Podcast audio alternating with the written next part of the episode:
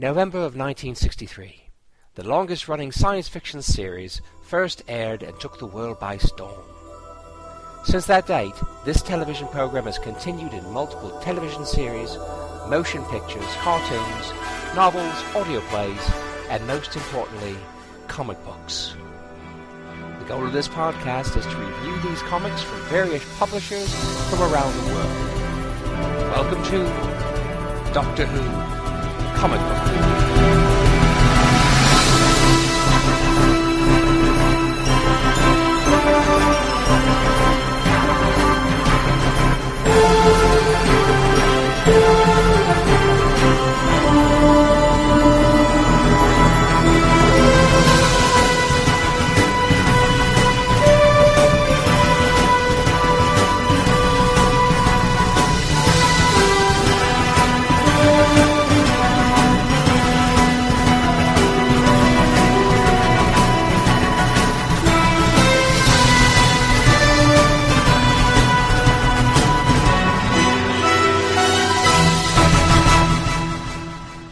and welcome to Star Trek Comic Book Review with Donovan and Ken and Patrick, special guest star. Episode number 144, recorded November 3rd, 2013. Okay, so before we get started, just to avoid some confusion, that was the April Fool's joke Doctor Who opening that we just listened to. This is not a Doctor Who podcast, but mainly a Star Trek podcast. Indeed. So, but we kind of liked it and, you know, we're kind of lazy, so we wanted to play it again. And it's very fitting for these next four episodes because we're going to be visiting the land of the Doctor. So today we have a special guest star because we're doing a special four part series of the Star Trek Doctor Who crossover. Right.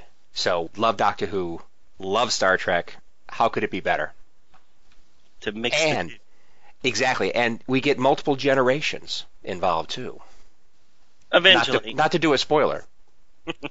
All right. So, Patrick, uh, we brought you because you, as maybe even more so than we are, you're a fan of both Star Trek and Doctor Who. Is that right? Well, I wouldn't. I wouldn't say more so. I don't do a podcast, but yes, yes, a big, big fan of both. And do you have a, a preference of one over the other, or do you like them equally? Oh, over over the years, it's it's it's so hard to choose one over the other. But uh, yeah, they're they've both been a, a part of my life for quite a while. Cool. Uh, Yeah, you got to ask the uh, question who's your favorite Doctor? ooh, well, oh dear, that would probably have to be one of my personal favorites. Is Doc Number Seven, Sylvester McCoy. Ah. Yes. Yes. I always liked that. Uh, he was very almost clownish on the outside, but uh, very calculating uh, underneath. Oh. Cool. Yes. Hmm. Then out of the new ones, do you have a favorite? That would have to be Matt Smith, who is rapidly becoming probably, you know, very close to my favorite. Right. Very good. Very good. What about you, Ken? Who's your favorite classic and your favorite of the the new ones? Well, my favorite new one, I I think is David Tennant. Uh, love Matt Smith, but I really like David Tennant also. I think he's really good. And as far as traditional, I would say that um, I'm going with Tom Baker. and I, it, yeah, I've got to say here that Tom Baker is is definitely up there for me, uh, given that he was the one that I saw probably the most uh, at first. Right. And it's kind of like football teams or sports teams. Who did you? A lot of people really love the first team that they were exposed to a lot. Right. And Jon mm-hmm. Pertwee, for me, he's the first doctor I ever saw when I was a kid. Jon Pertwee, and I I love Jon Pertwee, but gotta go with Tom Baker. Oh yeah. Donovan? Yeah, he, he he definitely made his mark. Yeah. So where do you where do you take the cutoff as far as classic doctors versus revamped doctors? Is nine the cutoff, or would you count eight? Because I really like eight. oh right. Well, he's kind of in between, isn't he? Yeah, He's kind of floating in the middle. Unfortunately, odd man out. I don't know. I, I really like that movie, even though a lot of Doctor Who purists don't because of the whole half human and kissing his companion, which which I think find kind of funny that people get upset about that. But I really liked that movie. I thought it was good, and uh, Hmm, yeah, no, I gotta, I gotta agree with you there. Yeah. Despite Yeah, his I mean- reputation. you you agree with me that he's good, or you agree with me that, that you don't like the kissing and the and the half human thing? well, all right, I'm not as uh, uh, anal about it as some fans uh, apparently are, but he just called you anal. Hey, I'm saying I like it dis- despite all the. no, I said some fans. Oh, okay. No, I I really like him, uh, and you know, I I love that he's been you know he only had one screen outing, but he's had tons of other stories, which you know as you know we're doing a podcast based on expanded universe. You know, I really get into expanded universe stuff. So the novels, the radio play, he, he's probably my favorite, and I would count him as a classic Doctor. And then of the new ones, M- Matt Smith would probably be my favorite. Yeah. Cool. So- Well, it, it definitely he was an excellent actor. I think his because I've heard some of the audiobooks also, so I do have more exposure to him than maybe some people. But yeah, a, a very good interpretation of the Doctor.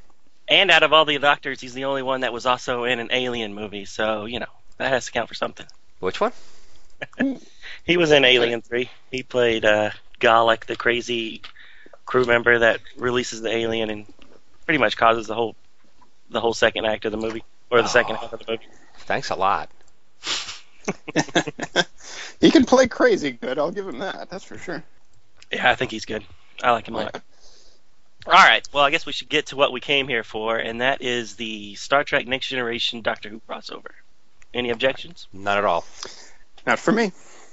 All right, I'll just jump into the synopsis of the first book, and then we can get to talking about this landmark event. Oh, before we get started, I do want to mention one thing, and it's kind of sad. Hmm. I watched a interview with Matt Smith the other day, and the interviewee said, you know, what do you think about the crossover between Doctor Who and Star Trek?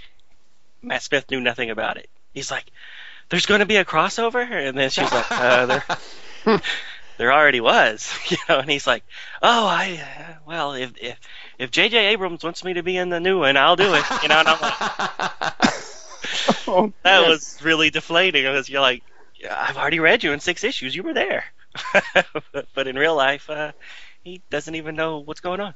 Did the interviewer actually say it was in a comic book? She she she tried, but then he just kept talking over her and Oh, about how much he loves J.J. Abrams, and I was just like, I was like, okay, well, I guess he's you know he's doing his job, and his job is not to do comic books, but uh, I don't know. I mean, what, what, am I? It, do you guys feel the same way I do? Which kind of like, yeah, that kind of stinks that he didn't even know about it. Yeah, uh, well, it sounds. Yeah, it would have been a, a missed opportunity. He sounds like he's enthusiastic about crossing over. yeah, but he's probably not a comic book fan. Hmm.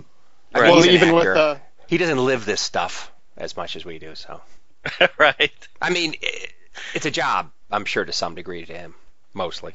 But hmm, true, but he, he seemed enthusiastic about the possibility of starring in a in a crossover movie.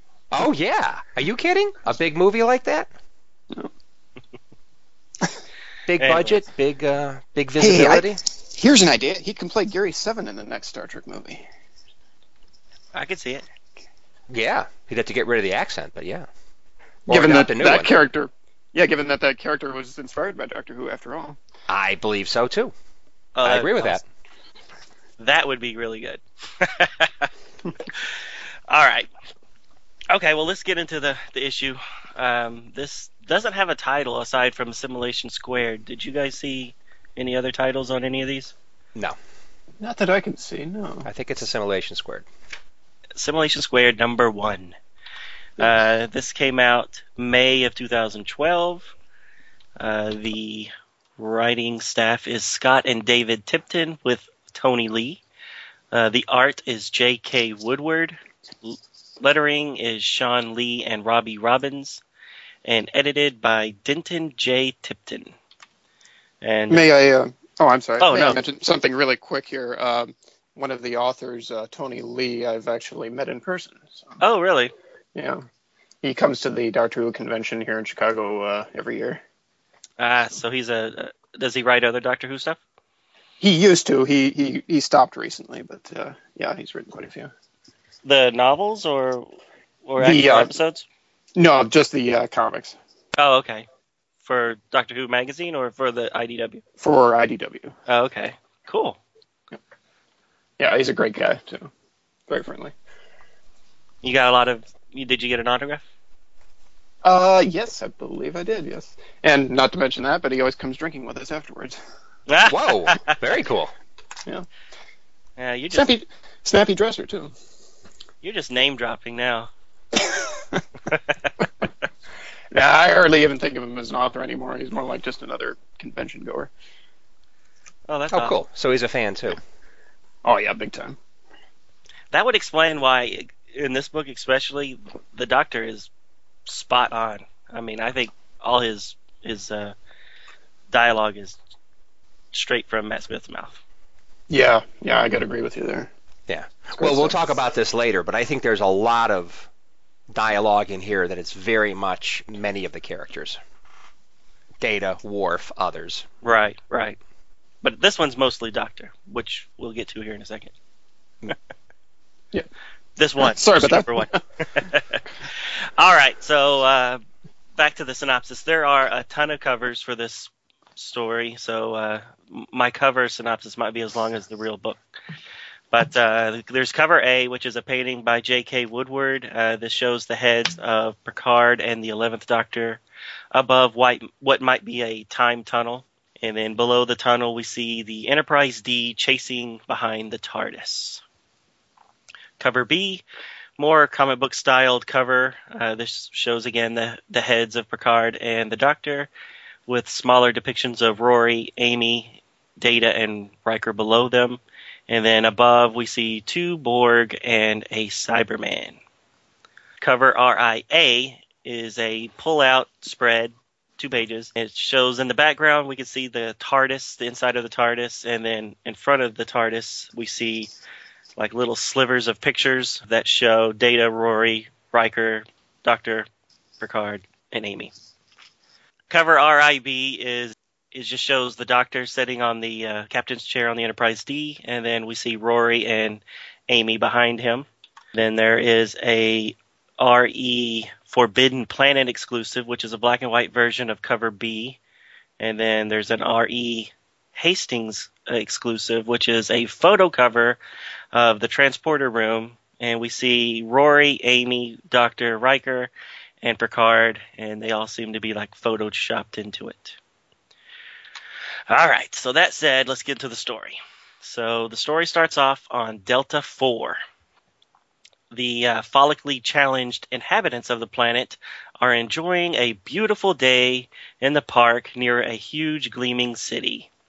This ideal day is interrupted when Cybermen and Borg start descending from the sky, and they start to attack the people and all the buildings. The Prime Minister of the planet makes her way to the Federation building within the capital. She asks where is Starfleet in this moment of crisis. The Admiral there informs her that the two ships that are in orbit have engaged the Borg, but they are no match and are quickly destroyed. They fear that any task force that Starfleet can send their way will arrive too late. She gives the order to evacuate the planet. Scans show that the beings attacking the people are not only Borg, but also another unknown cyborg alien, which, again, we all know as the Cybermen. Soon, the building is overrun by the two invading forces. The Prime Minister and a few others are able to make their way to a runabout and they escape the dying planet. Meanwhile, in the past, we join the Doctor, Amy Pond, and Rory in ancient Egypt. The trio are involved in a grand chariot race through the streets of a city. Rory has a few missteps, but it seems that he remembers the basics of chariot driving just fine from his time while he waited for Amy. And that was a uh, previous storyline with uh, with Rory and Amy. Uh, the doctor causes an avalanche uh, in the nearby market to stop their pursuers. Now they are able to make their way to the Pharaoh's palace at a more reasonable pace. Their goal is to sneak in quietly. But Rory knocks over a vase, and all hopes for a silent entry are lost. The guards that come in to investigate get tangled into a curtain thanks to the doctor, and the trio are off racing throughout the palace. Eventually, they make their way to the throne room. Rory, wearing the guise of a centurion, tricks the guards into leaving, and they walk in unhindered. Once in the Pharaoh's presence, the doctor introduces himself as the doctor, and the Pharaoh promptly asks, Doctor Who? The Pharaoh's aide seems to be very surprised to see a Time Lord, and even mutters to himself, But they're all dead, thus giving away himself that he may be more than just human. The doctor gives the aide the opportunity to give up quietly. The aide declines, and his human features melt away into that of some sort of insectoid face. As the alien attacks, the doctor opens up a package with a green crystal inside. The crystal starts to emit light, and the alien is sucked into the crystal. The doctor explains that this is actually a prison transport of some sort, and that it must have crashed on Earth, and at that moment releasing the prisoner. The trio then depart from the very confused Pharaoh with the crystal in hand. Soon they board the TARDIS, and the doctor looks into the crystal. He is shocked by what he sees. He sees a vision of the Cybermen and another cybernetic race, which, again, we know them as the Borg. The TARDIS then lurches and materializes in what seems to be 1940s Earth. The Doctor assures the Ponds that there is indeed something strange about this place, despite it looking all normal. Amy asks how he knows, and he tells her, why don't they ask the android at the end of the bar? They look up and they see Data chatting away with Riker and Crusher. To be continued. A good setup for Yep. this multi-parter. And yes, I do agree. A lot of it is very Doctor Who heavy, but I do like how they started out on Delta Four. Yeah, I have to agree. They give us uh, quite a bit at, at the beginning here. Uh, certain, certainly draws you in. Yeah, I love the Delta Four thing because you don't we don't see a lot of the Deltans after Star Trek motion, Motion picture. picture. Yeah. So it was, it was kind of cool to see them, and then the whole cyborg Cyberman attack was really good, I thought. And then you just jump straight into the middle of a Doctor Who episode, which I thought was, you know, it was very abrupt, but that's kind of the pacing of the new Doctor Who. So Yeah, I was going to say it. Uh, it it distinctly reminds me of, of one of the new episodes. Almost not enough time to take everything in. right, Yeah, the pacing of the comic in general is like that. I mean, they get right into it. One page you see uh, blissful Delta Four, and then the next page is like total explosion and you know, raining uh, Cybermen raining from the skies and Borg. yeah. So Yeah. what did you think about them falling from the sky like that? That's that's not their normal Unusual? mo for either one, is it? well, it's Well, certainly I not the kinda got- Borg. Yeah. That could be a cyber technology. That's a good point. Well, in the news shows, you always see them just kind of, you know, the Doctor Who calls it transmatting, right? So they just basically appear, right? Kind of like the transporter. So I've never, I don't remember ever seeing Daleks just descending from the heavens. I mean, that, or I mean, not uh, Cybermen. Cybermen. That that's more of a Dalek thing where you see them kind of falling from the sky on their little. Well, if you, I'm sorry, if you take a good look at that picture where they're beaming down, it does, as I say, remind me of a transporter beam. You know, with with the large beams of light coming down. You know. Oh, so you think that's just like them being beamed down? Yeah, or possibly transmitted. Hmm. I- I- And in the end, it's just a great visual. It's an Because awesome you, visual. 'cause you can even see the outline of a Borg cube and some of the Cybermen ships. So it really is meant just to be a visual thing that doesn't really. I don't think it's really meant to be taken as gospel yeah, li- literal or Yeah. Anyways, that Yeah, I 'cause love it- that. Right. Oh, go ahead. No, go ahead. Well, I'm just saying that there's a guy pointing up, and you can even see in the daytime sky, you can see Borg cubes and, and other ships, and it's like, well, you, you're not going to be able to do that. So, Right. Hmm. Well, if they're in orbit, you can. I mean, the well, Borg cube is pretty big. Hmm, okay, maybe. Hmm. Anyway, very Anyways, cool. Very it's cool. it's a very cool visual. Oh yes. Yeah. I forgave it. Very cool. you know, form over function, Donovan. It's this, this is art.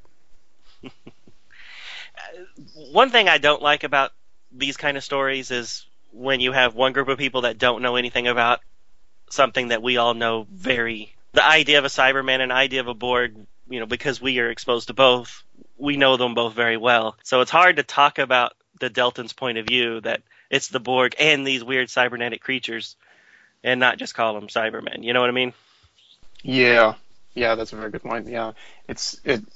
Although fortunately in this case, they I think they chose two two elements that worked very well together. You know, being the Cybermen and the Borg. So uh, even if you're unfamiliar with one or the other, I think you there there is a point of reference there. You know? Right. Yeah, they're basically the same characters. Yeah. yeah, you're right.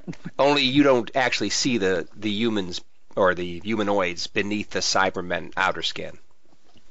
Not normally, but sometimes you get to see their brains pulsating and yeah. And some normally. of the some of the well, older no, ones we got to see their chins jutting out, right? Some of some of the classic Oh yes. some of the, the classic 80s, Cybermens. In the 80s, uh, yes. That, that was very much a feature. So, it's changed over time. And not to skip too far ahead, but in a later issue, uh, there is a hint of human hands, I think, in some of the Cybermen. Hmm. Just like the new RoboCop. Just kidding. hmm. Anyways, but I like how you know in this one they don't know who the Cybermen are, and then the Doctor doesn't know who the Borg are. But then in the next issue, the Doctor, because he's all knowing, gets to clue all parties involved who's who and what's what, and, and we don't have we don't have to worry about one party not knowing what the other one is for too long. Yeah, but and I'll have something to say about that when we get there. Okay. We're good. All right. So uh, overall, first thing, what do y'all think about the art? I, oh. I, I like it. it. It's it's kind of it's a little on the artsy fartsy side, but it's very pleasing to the eye, and ships look pretty good, and I I like it. It's, it's not it's a little arty, so it's not absolutely reality, but I, I like the arty aspects of it. Yeah, I, I, I got to agree there pretty much. Uh, this, you know, I don't I believe they call it a watercolor style, or something of that mm-hmm. nature. Yeah, it's, I've never been the biggest fan of it, but, and particularly in certain cases, like uh, there was an, the adaptation of The Wrath of Khan here uh, recently, and it had a very similar style, and I wasn't I wasn't too drawn to it, just because it was so, as Ken said, artsy fartsy. But uh, whereas I tend to prefer a you know a more realistic style. But yeah, this this was very quality stuff. Uh, and I'm going to disagree with you that this is this is great.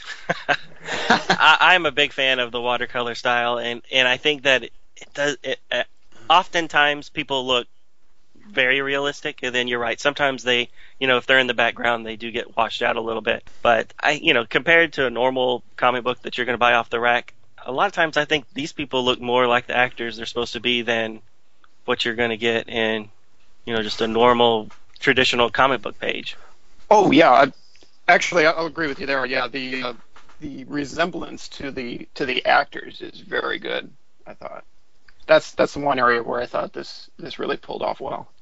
Yeah, so, but in a non-watercolor traditional style where the artists actually take the time to look like the original actors and have some concern for accuracy, maybe over artistic style, it's non-watercolor styles that I think are much more realistic. Hmm. Yeah. I don't know. I just like the whole painting. I, I like the watercolor style. I like the airbrush style. I mean, you. Oh yeah, I, yeah. To me, I think you get much more detail when much more photorealistic. Maybe that's what I'm trying to think of. When really? you want With it the to watercolor be style. When they want it to be. I mean, like like when you see Matt Smith's face when he's yelling Geronimo and things like that. I think spot on. Looks just like a, a, a cell from uh, the show. Huh. But again, that's cool. just my opinion. Yeah, and that's the great thing about it is, especially in the artwork. I mean, it's a lot of personal preferences and likes and dislikes any way you look at it, this is quality stuff. I like the IDW stuff, and they, they took some time on the, on this series. I think quite nice. Accolades. Right. Yeah, I agree. They they they uh, put some real effort into this, and the, and the detail is is very very beautiful. Right. Right. And then the alien at the end, you know, it's the only real alien we get to see. I thought he looked kind of cool. The insectoid faced Pharaoh's Zaid. Right. Yes. Yeah, that was impressive. So, anyways, I liked it. I, I really liked the artwork. So, And uh, oh, one more thing. Uh, if, if maybe it's just me, but the uh, the Deltan leader, uh, if you take a look at her, uh, particularly uh, in the scene where they where she's getting a briefing there, Right. um, very much reminds me, especially in the bottom panel, Mm-hmm. I know what you're going to of- say. of a, cer- of a certain actress. Yes, Sigourney Weaver, right? Yes, indeed. I agree. Uh, which one when she's there with the Andorian? Yes, Yes, exactly. Sigourney Yeah. Weaver. Wow. Sigourney Weaver. And then uh, uh, I did not notice that when I was just reading through, but now that you bring it up, I definitely see it. Uh, also in the middle of the page, a little further up. Right. Huh. I don't see it. Well, Well, Uh, okay, imagine her in Very- underwear very, ang- and very very sharp angles on her nose and cheeks. So in that regards, I see it. But yeah. Yeah. Yeah, I guess that's mainly what I'm thinking of. And the fact that she's uh, bald in this case uh, reminds me of Weaver in Alien 3, of course. Alien Three, Yeah. right? right. Where she was with Paul McGann. Yes, It all indeed. comes around, doesn't it? All comes full circle, yeah. Uh, that's funny. The Andorian to me looks just like uh, Jeffrey Combs from Star Trek Enterprise. Oh, yeah, I can see a little bit of that, yeah.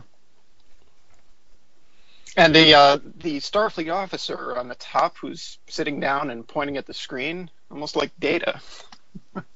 Oh, on what? That's true. Yeah, strange. Oh That's yeah, true. right. Upper yeah, he right. looks a lot like Data. Yeah. Anyway, Who doesn't? Who doesn't like Data? everybody loves Data. Everybody does. And if they ever do a reboot of Next Gen and they actually want somebody to look like Data, I think they should use the guy that played Loki in the Avengers and Thor. Oh yeah, I can, Oh, I can see him as. Data. I forgot Tom his name. Hiddleston. but- Tom There- there you go. Hiddleston. Exactly. Exactly. He, he he would make a great Data. Anyway, Oh yeah. Good point. that's a digression. Uh, Yes. One. Th- go ahead. No, go ahead.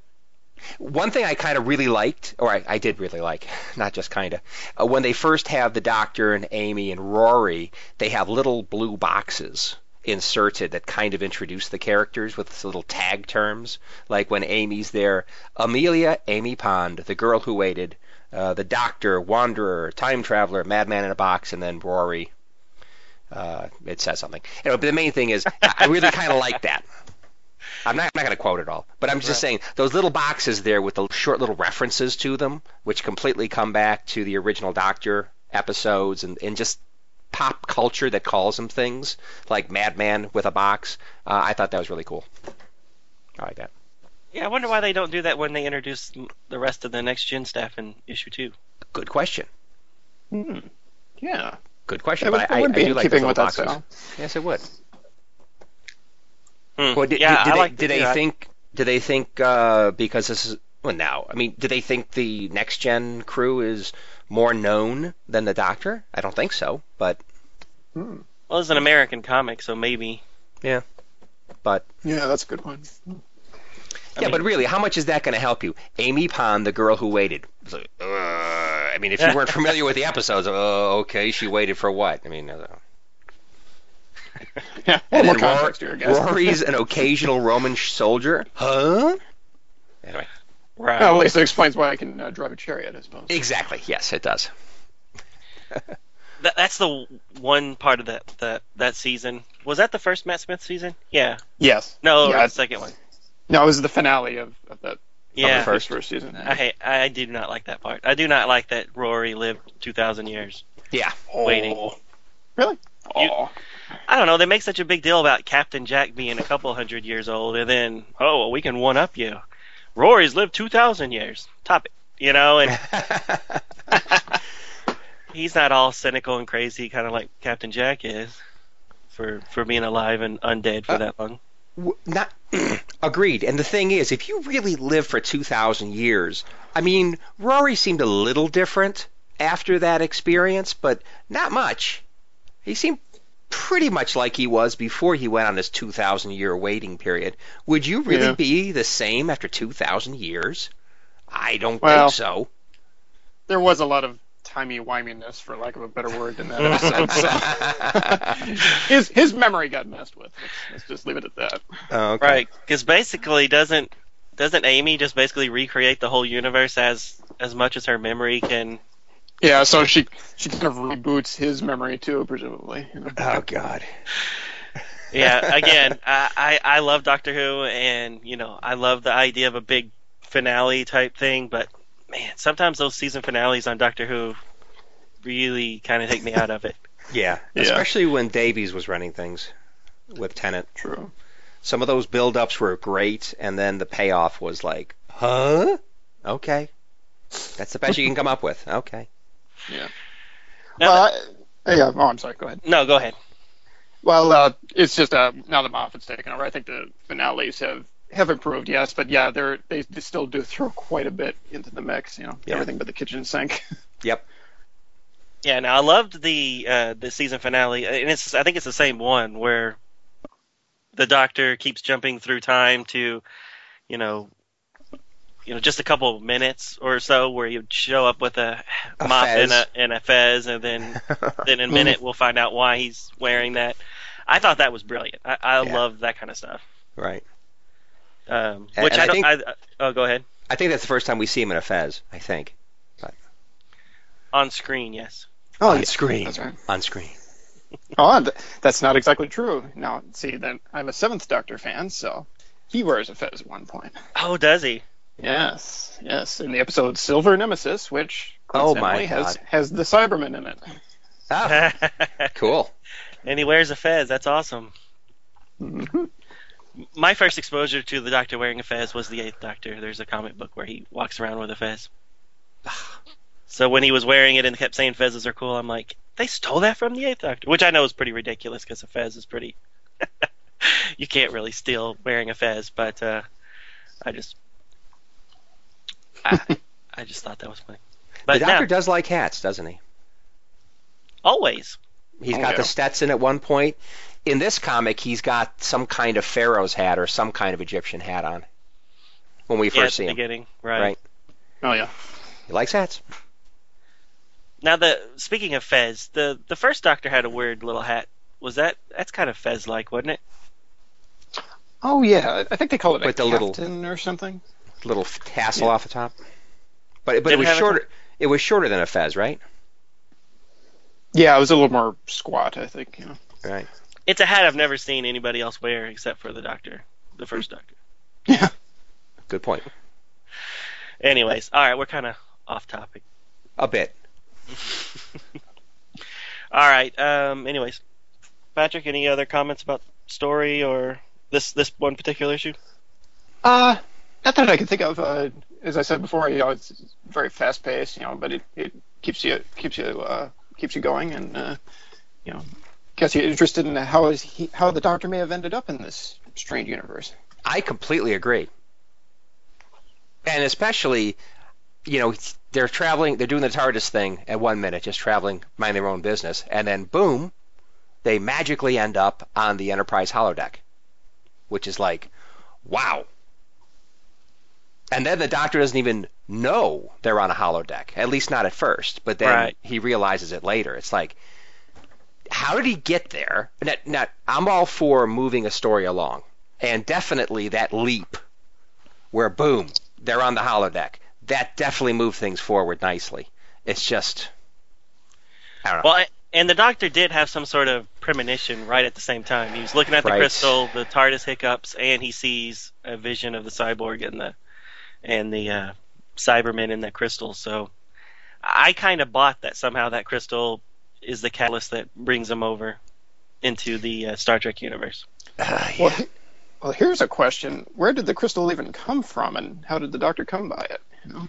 They found it on Earth. He he kind of says it really quick that that they found it on Earth and that the crystal um, was on its it's an interdimensional prison cell uh, with Oh, an inter, sorry, interstellar right, yeah. delivery system all at once. So it just shows you how how this how uh, fast paced this story goes. You know? it is. So I pictured it kind of like the uh, you know the crystal in uh, Superman, just sucks them into the Phantom Zone. And Yeah. Yeah, right. The one dimensional or two dimensional, so you don't have a third, so it's really flat. Um, you know, this is all well and lovely. And I'm going with the story, but I don't care whether he's got a green crystal or not. it's like, what? Eh, okay, great. Let's just go with it. I mean, Yeah. in, in, unless there's there the, some ultimate power or something which knows they've got to, you know, fight this new menace, and and they're going to bring Doctor together with the TNG team. It's like, uh, this doesn't make a lot of sense. But that's fine. Let's move along. Now I haven't great. I haven't finished all six issues because I didn't want to spoil future episodes, but my I'm more curious on how the Cybermen got hooked up with the the, the Borg. How did Yeah. they get over? Well, and that one I think they talk more about. Oh, okay. Later. Mm. Like I said, I haven't I didn't want to spoil the the show, so I I did not read ahead. Yeah. Well, Yeah, same here. yeah. And actually, they do it several times, but we'll we'll find out. We'll find out later. Okay, good. All right, that was my last comment for part one. Very good. My last comment is that I really love the last page. It's a full page panel. I love the artwork. I mean, Riker standing there, you know, smiling. It's so Riker. And then, you know, Data's saying something in total earnest, but somehow Riker's finding something funny in what he's saying. It's like, that's great. Yeah, yeah, I agree. That that that uh, photo is suitable for framing right there. Right. And then again, the doctor's comment. Something's unusual. Why don't we just ask that android over there in the pin tri- pinstripe suit? Just something so nonchalant, and you're like, oh, oh, cool. We'll go ask the android. Uh Love huh. he might know. Oh, speaking of which, uh, seeing seeing Riker in this uh, holodeck environment makes me wonder why they never did that on the show. I think he would be a great fit for the Dixon Hill world. That's right. He never he he's always on the bridge during these scenes Yeah. Good point. because I think it was always Picard's thing. Yeah. Right. And sometime, and, and then, well, Dr. Crusher, or was that just in the comic? Anyway, uh, No, Doctor Crusher was in, in an episode. Yeah. right. So, um, that was cool, but good point. He doesn't take just everybody on his little Dixon Hill adventures. Right. And who's missing from this scene right now? Picard. So Huh. I'll have a comment about that here in a, in a little bit. yeah, you would think that Picard would have wanted to go on the inaugural tryout of this new program, but Right. he's a giving man. He's, he shares. Maybe he wants to go by himself, and you're like, all right, y'all do it first, get out, so that you don't have to tag along when I go. Exactly. All right. Shall we move to the next one? Yes, Issue two? let's. Excellent. So, issue number two, assume it's Assimilation Squared Part 2, since it doesn't really say. Published date is June 2012. Writers, matter of fact, everybody's the same. So, I'm not going to repeat what Donovan said. The regular cover is made up of two halves that present the Borg on the left and the Cybermen on the right. They are going for a, a two halves of the same bad nickel as uh, three Borg and three Cybermen make up the mirror images of each other. The title Assimilation Squared is on the bottom right. Cover B shows Picard dressed as Dixon Hill shaking hands with the Doctor in a 1930s San Francisco bar. RAA cover presents photos of Geordi, Amy, Dr. Crusher, Troi, the Doctor, and Worf in vertical slats right next to each other. The RIB cover shows Riker with phaser drawn Picard and Data in the TARDIS control room, which I thought was kind of interesting. The issue starts with Geordi completing a diagnostic on Data's positronic brain. Everything checks out fine. Geordi asks Data if he is considering upgrading components of his 30 year old body. The technological improvements, such as isolinear chips, are now available. Data says he has considered it, but thinks that if he embarked on that path, he would eventually become a totally different entity, which he does not want. When Data asks Geordi about his visor enhancement, Geordi admits, despite his improved abilities, he would prefer to have normal eyes. Geordi says he understands Data's point. In Picard's ready room, Riker is informing the captain they are entering orbit around Naya 7. Riker will go down with Data and Worf to inspect the unique mining facilities and give encouragement to the team from Starfleet Corps of Engineers.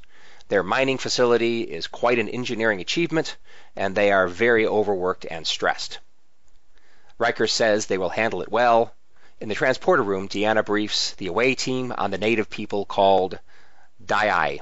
They are amphibious humanoids that come off at first friendly, but down deep they are very private and prefer to limit their interactions with outworlders. Riker refers to them as fish people, to which Worf says they sound delicious. After beam down, they meet Captain Ochoa on a metal platform attached to a rocky shore. This is the entrance to the underwater mining facility. After descending, they meet Silos, a representative of the Dai people who welcomes the landing party graciously, but as soon as he can, plunges back into the ocean. As they descend into the mine, Captain Ochoa explains the planet is a treasure trove of trace elements like dilithium, bilitrium, and kelbonite. The difficulty is minding them on a water world. Riker points out that there are transporter and particle beam tech that could make the mining considerably easier, but the captain says the Dai are very ecologically minded and only permit the more labor intensive methods they are currently employing. They move on to the eastern tunnel, which is the lowest depths yet mined. The captain explains they use force fields and anti grav techniques to maintain their water seals, which are under incredible pressure.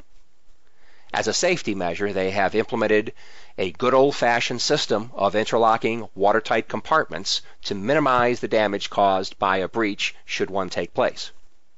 Suddenly, the transparent aluminum door of a watertight seal gives way and violently fills the room that they are in with water.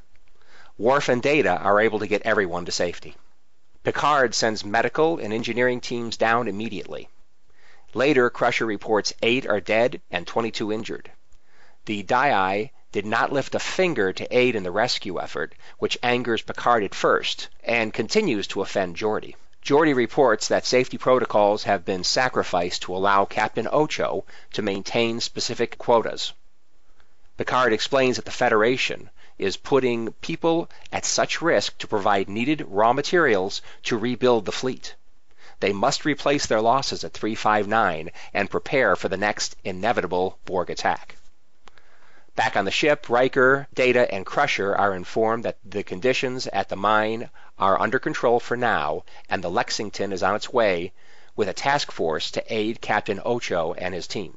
To give the three a much needed diversion, Picard invites them to take part in a Dixon Hill adventure in the just upgraded holodeck. They say they would love to and proceed to change their clothes. They enter the world of San Francisco in the 1930s and sally forth in search of dinner. As they walk towards satisfying hunger with holodeck photon food, the strange sound of warp, warp, warp can be heard not far away. After they order drinks in a local bar, they hear an enthusiastic voice, ecstatic over Data's presence. This strange holodeck character recognizes him as an android. They think the doctor is a holodeck malfunction. The doctor realizes this is not San Francisco, but actually some sort of simulation. It's all too perfect, too clean, not messy enough to be a real place. When Riker orders the holodeck simulation program to end, all six of them and a strange blue box remain. Confused, Riker suggests that they need to see the captain. Worf joins them with a security detail and escorts the doctor and his companions to Captain Picard. The doctor recognizes Worf as a Klingon. Hmm. They enter a conference room and meet the man himself. Though cordial, Picard is also stern and asks them to explain who they are and how did they come aboard his ship. The doctor introduces himself, Amy, and Rory. The doctor and Picard shake hands, and they get down to talking about how the doctor and his friends should not be where they are. The doctor asks if any other unexplained visitors have popped by lately. Before Picard can fully answer, the bridge breaks in with news that they have received a Priority 1 distress call. It's Delta 4's command and control center reporting the attack and the fact that they have already lost the Lassiter. Picard orders best speed to Delta 4, which is 37 minutes away at warp 9. Picard asks the doctor if he has anything to do with this attack. His appearance coincides with the attack. The doctor says no, and he has never heard of Delta 4, which in itself is strange since he knows all planets in all star systems. They are all on the bridge when they arrive at Delta 4, and seeing a huge gathering of ships, dozens of Borg cubes and spheres, and another type unfamiliar to Picard, the Doctor recognizes them all too well and suggests to Picard that they really should not be here. Picard agrees. To be continued. Mm, getting uh, upping the stakes here. Oh, big time. Yeah, one Borg cube is bad enough to take out a task force, and there's uh, a whole bunch of them here. Oh yeah, you thought it was uh, uh, bad enough when uh, those cubes were attacking Voyager in that Voyager episode, but uh, this is uh, about ten times that. Yep. And look at the planet. There's nothing left of Delta Four. It's all computerized. It looks like. There's no no land, no water. Oh yes, it's already been fully assimilated. it looks like. They work very fast. Hmm. Now, correct me if I'm wrong, but the the Cybermen. I know that there's been different incarnations of the Cybermen, but they they only really assimilate people, right? Or, I mean, I guess they can assimilate dogs and stuff. I think they've they've had some cyber dogs and cyber gnats and things like that, but Mm, I mean, they don't yeah, really take point. over the whole planet, right? Like the Borg do. Well, I, I, they do invade and conquer, of course, but yeah, I think uh, they don't seem to have the what are they? The nanoprobes that the Borg have, anything like that, that would assimilate technology as well. Right. So yeah, you may be right about that. So, anyways, I, I really like the team up of the Borg and Cybermen. Yeah. Well, they're, they're as you guys mentioned earlier. I mean, they really are like they're, they're very similar threats with some differences. Right. So in Tomb of the Cybermen, which is the second Doctor story, they say the Cybermen are created by humans, right? In the future? Or am Uh, I misremembering? No, uh, the uh, in the original story, the tenth planet, the Cybermen were from the sister planet of Earth, uh, Mondas. Which is like on the always on the opposite side of the sun, and that's why we've never seen it. Yeah, that's why it always stays hidden, supposedly. Right. Wow, But- that's cool. And they're they are I human, or that. they're or they're not humans. Right. Well, they're very humanoid-like, but yeah, I don't believe they're supposed to be human. Oh, okay, okay. but I've uh, always loved that idea, by the way. The idea that there's another Earth on the other side of the sun. That is a very cool idea. yeah, that uh, that concept seems to get used a bit in science fiction. Uh, Exactly. as a yeah, as a bit of a what if, you know. Right. Which, of course, now is a bit, you know, we can't really use it anymore since we've got enough enough probes that probably would have noticed it that have gone beyond Yeah. Earth. But Unless It's a cloaked, cool I idea. suppose. Are you sure it isn't cloaked? oh, good point. Or just slightly out of phase with with our reality. So that's where the alien grays come from, perhaps. That Anyway. make more sense. More sense than another universe or another Right. solar Dimension. system. Solar system. There you go. Yeah. So Wouldn't why did Doctor far. why did Doctor recognize Worf as a Klingon? He doesn't know because he even says, "How should I know that? Why would I know that?" Yeah, Oh, he seems he? to be he seems to be spontaneously gaining new knowledge about this universe. Right. Yeah, he said. He said. He says, "I had never even heard the word Klingon before." So he says that right after he says something about Worf being a Klingon.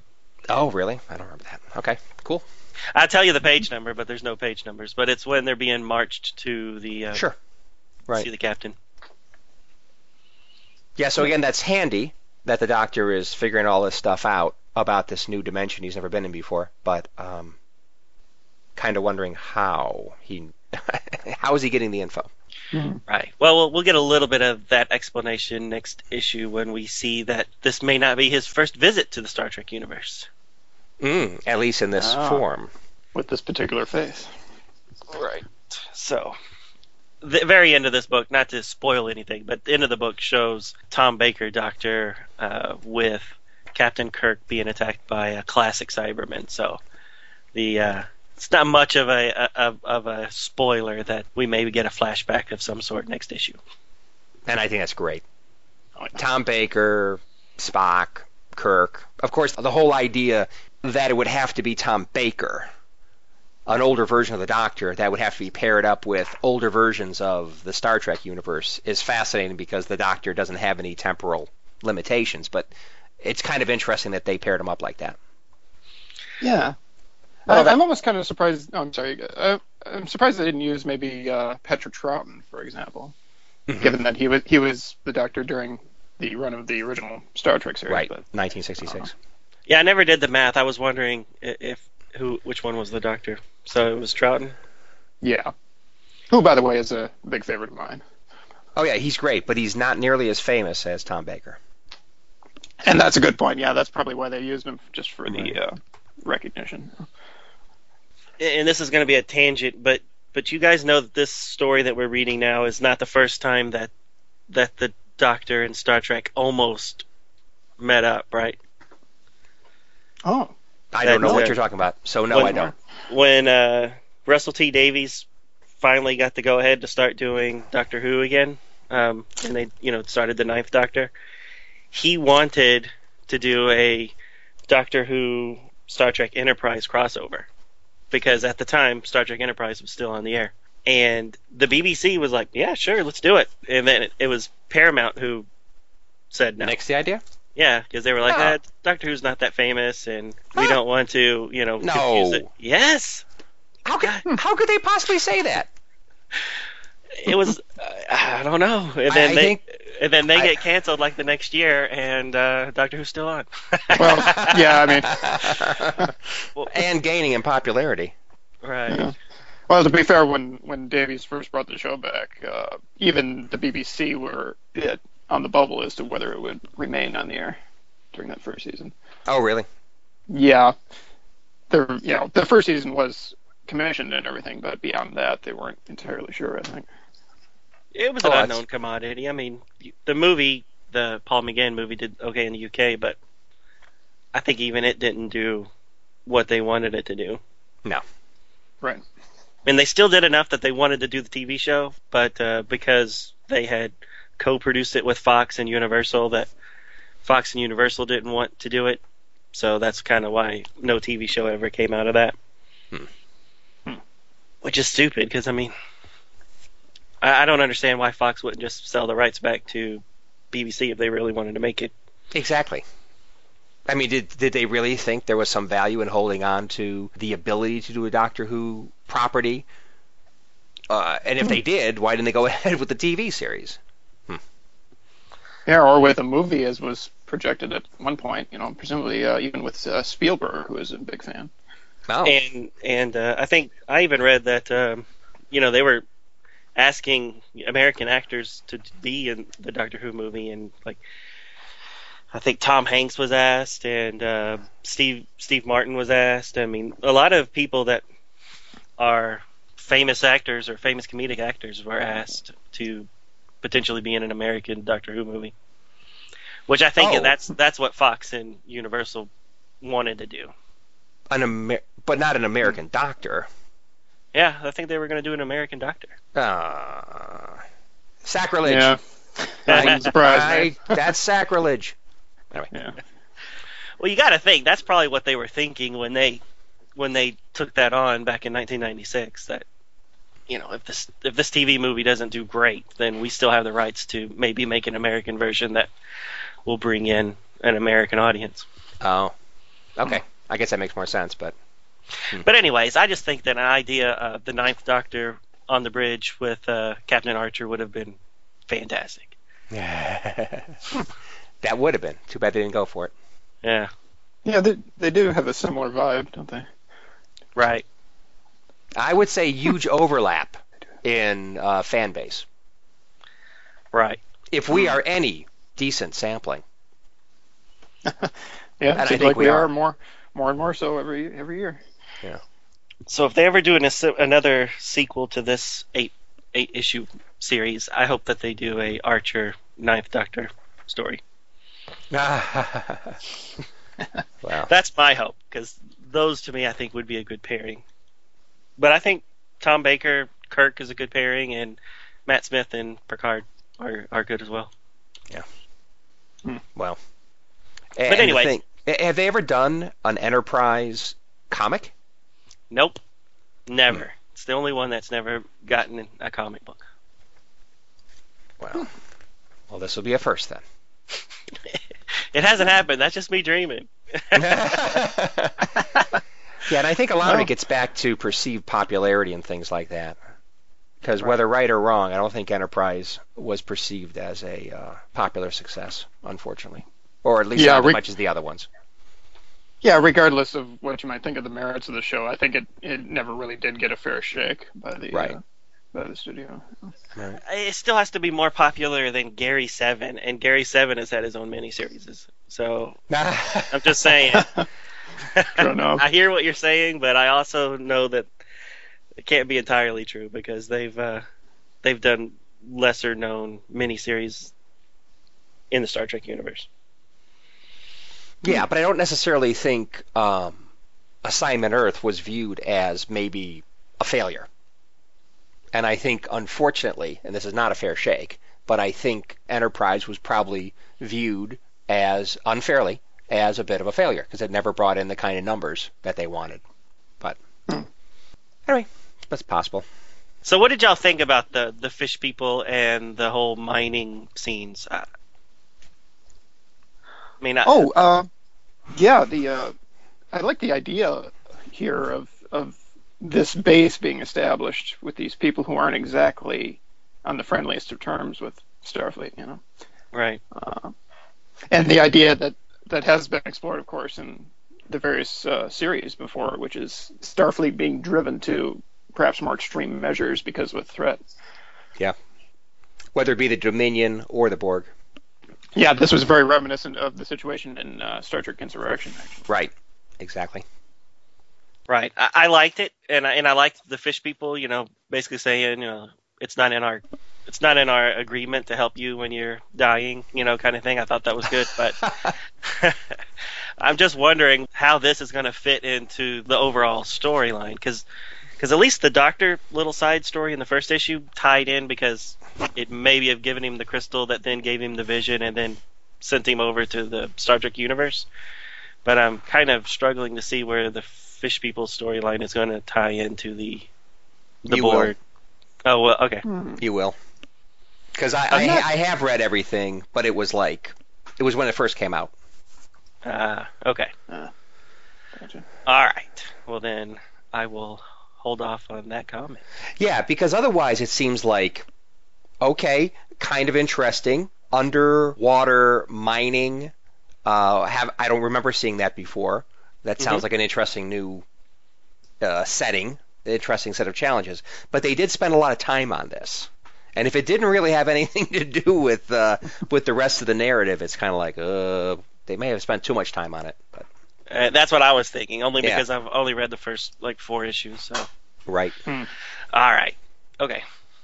And does it explain why she has those weird goggles? This uh, there's Nah. one random crew member that has really yeah, it looks like welding goggles or something, doesn't it? Yeah.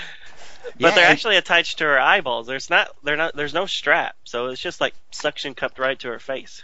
Some exactly. sort of uh, scientific device, perhaps. I mean, maybe it's scan- scanning device. yeah. maybe it's a new version of the visor. Uh, Maybe. But uh, one thing I find interesting is that Worf apparently is interested in it also, since he is uh, staring down at the girl in the background of one of the panels. Oh really? Uh, let me try to find that. Oh, well they're kind of looking at each other. Yes, they are. So either Worf is interested in those goggles, or he's interested in what's going on under the goggles. I'm not quite sure, but they do seem to be looking, staring at each other rather intently. Hmm. Eh, they might just be chatting, and we just don't get their balloons.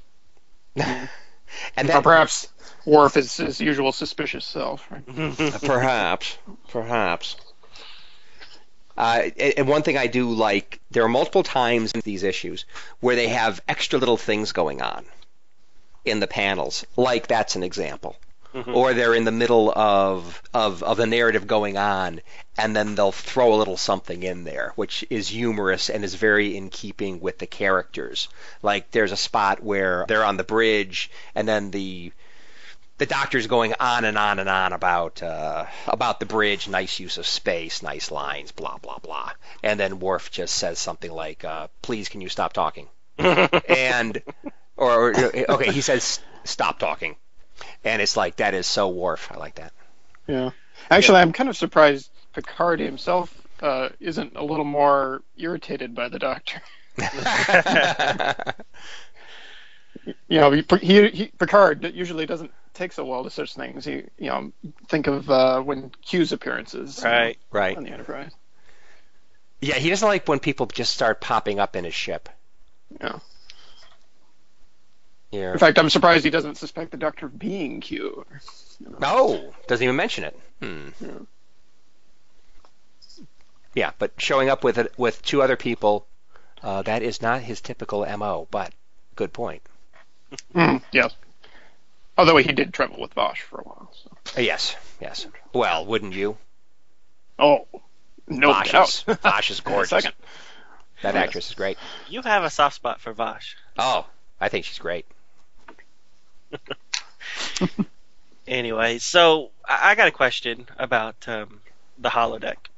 D- don't you think they spend a little too much time talking about the enhancements where it now has a smell and uh, um, air conditioning? I don't know because they talk about how cold it is there, and, and didn't it Hmm. always have a smell and didn't it always completely recreate wherever they were going? So I don't understand why that's new. Yeah, they they seem to make a big deal of, about uh, the sensory input in, in Encounter at Farpoint, I think, don't they? Right. Yeah, because there Yeah. there's that scene where they're in the snow and stuff like that, or maybe that's not Encounter at Farpoint. But it's Yeah, that was an early episode. Yeah. Yeah. So I mean, I, I didn't understand why they were talking about. Oh, is that the ocean I smell? And I'm like, of course it is. It, it did it not always do that? I I just always assumed it did. Maybe he does it better now. New and improved. So maybe they're just throwing that in there so that they can justify why the Doctor was so tricked in the first issue. I don't know. I think so. Maybe. Maybe. Anyways, Because wouldn't you think the TARDIS could uh, detect where it's landed? You know. Well, yeah, that's a very good point. I mean, doesn't the doctor have an intergalactic GPS or something? It's like, can't you Hmm. tell the difference between somewhere near Delta 4 and Earth? I mean, but remember they're in the wrong dimension, so it might have been confused. well, shouldn't it? Ah. Okay, well, but but at least at least it should be saying, hey, if this was Earth, I should know it because I'm here a lot, and uh, but anyway, yeah, good point. Well, perhaps Delta Four in the Doctor Who universe is actually a different planet. Uh, maybe uh, maybe a Cyberman planet. you know. No, they've already been taken over. Hmm.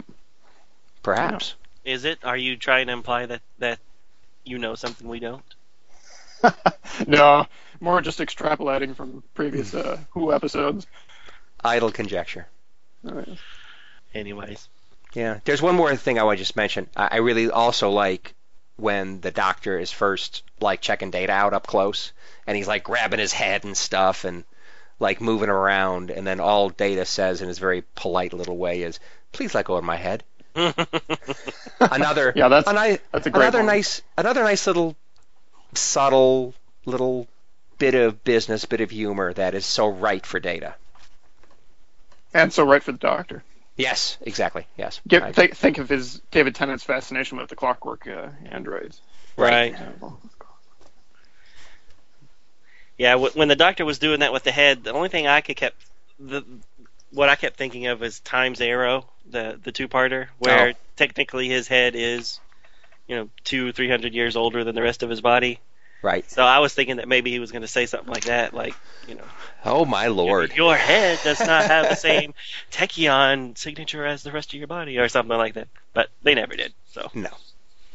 That would have been, cool. that would have been an incredibly Inside baseball. exactly exactly kind of reference. I don't know. I thought that would be a way to link Data and um, uh, Rory, since they both kind of got displaced in time and had to relive hundreds, thousands, in Rory's case, of Oh. years outside of time in order to get back to their normal timeline. Right. Mhm. So they're Yeah. kind of kindred spirits, those two. Except Data was just in a rock somewhere. Well, Donovan, Rory was you just, come- in, just in a cave somewhere.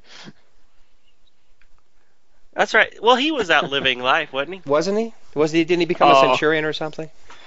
Yeah, well, he was always in the vicinity of the Pandorica, so they couldn't have Right. gone very far. Right? Uh, Anyways, I'm happy that they kept best speed to Delta 4 at warp 9. Hmm. So I What- just Or rather than going beyond. yes. I got you. I mean, Oh, it just just more just just keeping in line with the continuity of the uh, franchise. Yeah. And not have, say, the doctor suggest an engine improvement or something. turn the Enterprise into a giant TARDIS.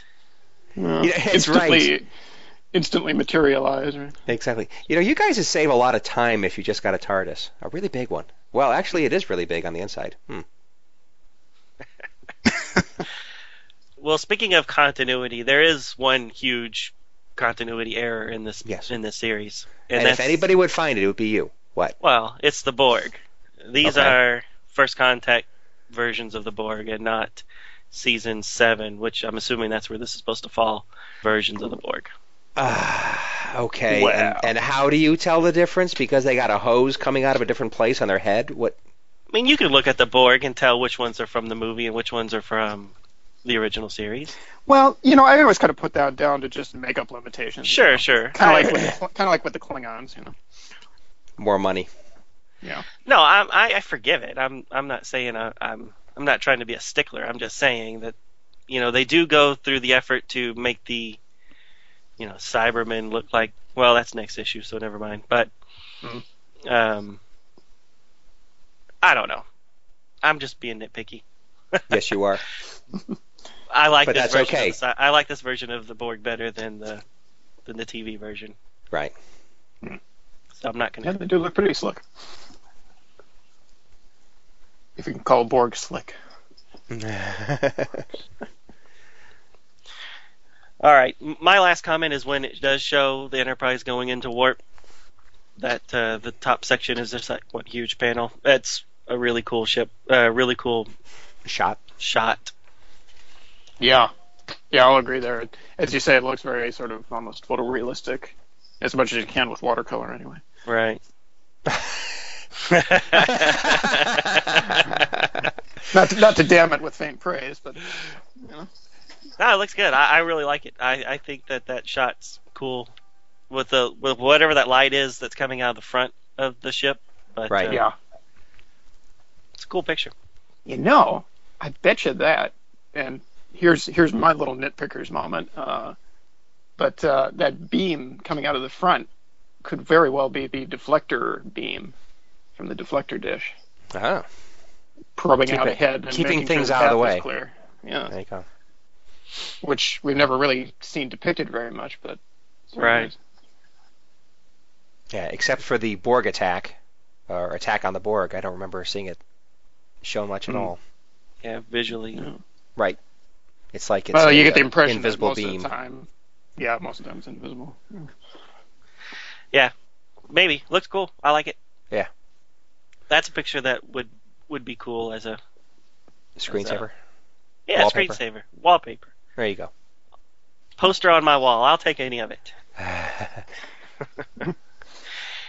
And I think the doctor's face is on quite a few of these panels while he's on the bridge, and they're all doing their techno babble, and he's just kind of like cocked his head a little bit, like he's trying to eavesdrop.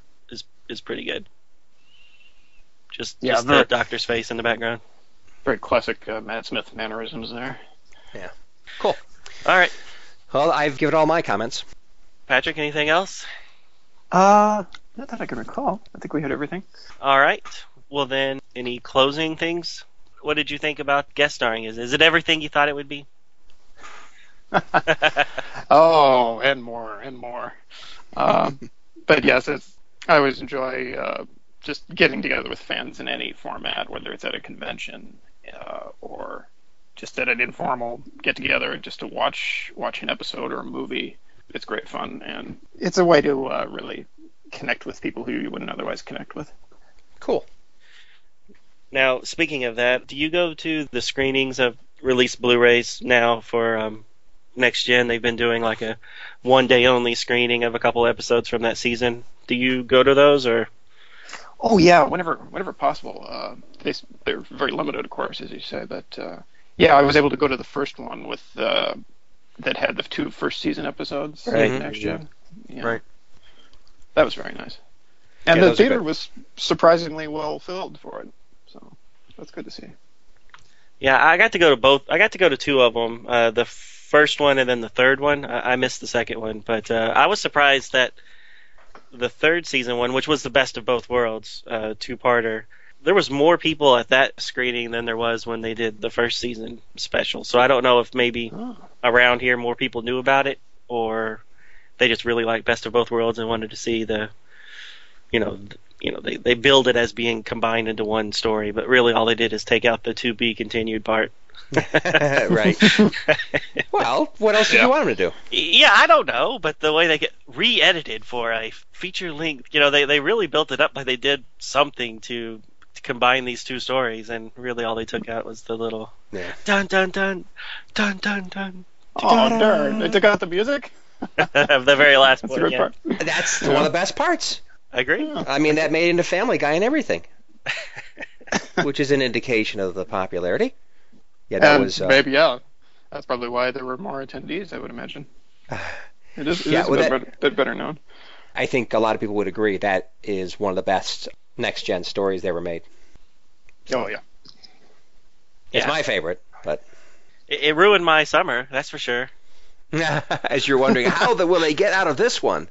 Uh, no, I knew they weren't. I knew that Picard wasn't coming back. I was like, oh, he's gone. Yeah, and of course, uh, uh, Stewart's contract was up in the air at the time, and so who knew? Well, I I, did didn't know about know that. that. kind of stuff. I I was a little kid, so all I knew was that they had written him off, and Riker was going to be the captain next year, and my summer was ruined. but your fall was ecstatic when he came back. Right? Yeah. Riker, you're the man. So, anyways, the reason why I brought it up is that they're doing the Day of the Doctor, which is coming out in a couple of weeks from now. hmm Ah, yes. Of the recording of this, right? Right. So they're looks like they're doing two. One is a simulcast at very limited cities on Saturday, and then the next Monday they're doing it larger through that Fathom Events thing. So, are you guys going to go to either one of those? Yeah, I think I'm gonna have to attend that Fathom events uh, screening.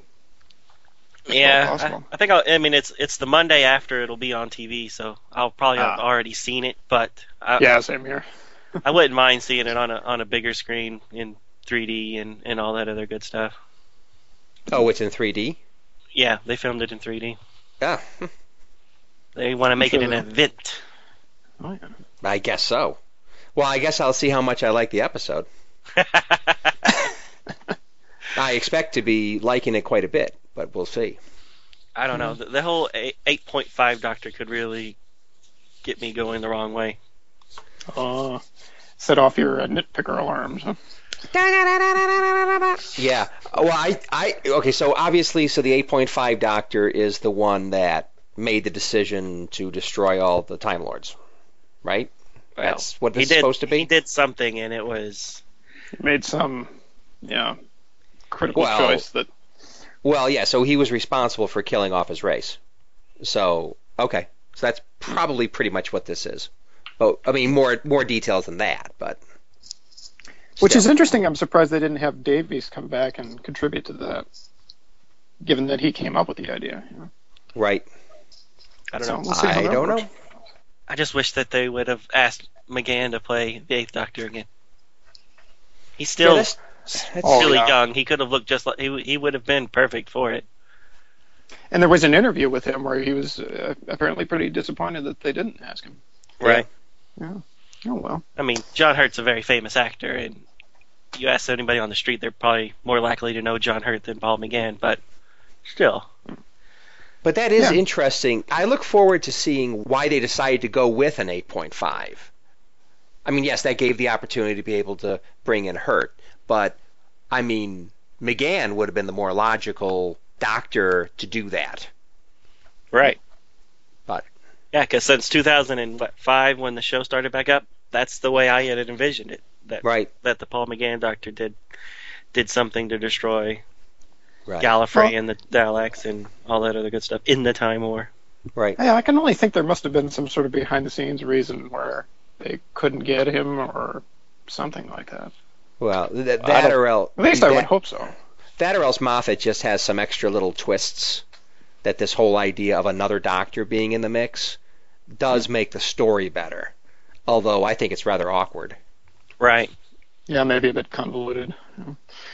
Well, what, what's funny is that you know during the time from the Eighth Doctor to the Ninth Doctor, the true Ninth Doctor, there was a couple of maybe false starts for a Ninth Doctor. There was a web cartoon with Richard E. Grant as a Mhm. Ninth Doctor, which Oh. I really liked. I really liked that version of the Doctor.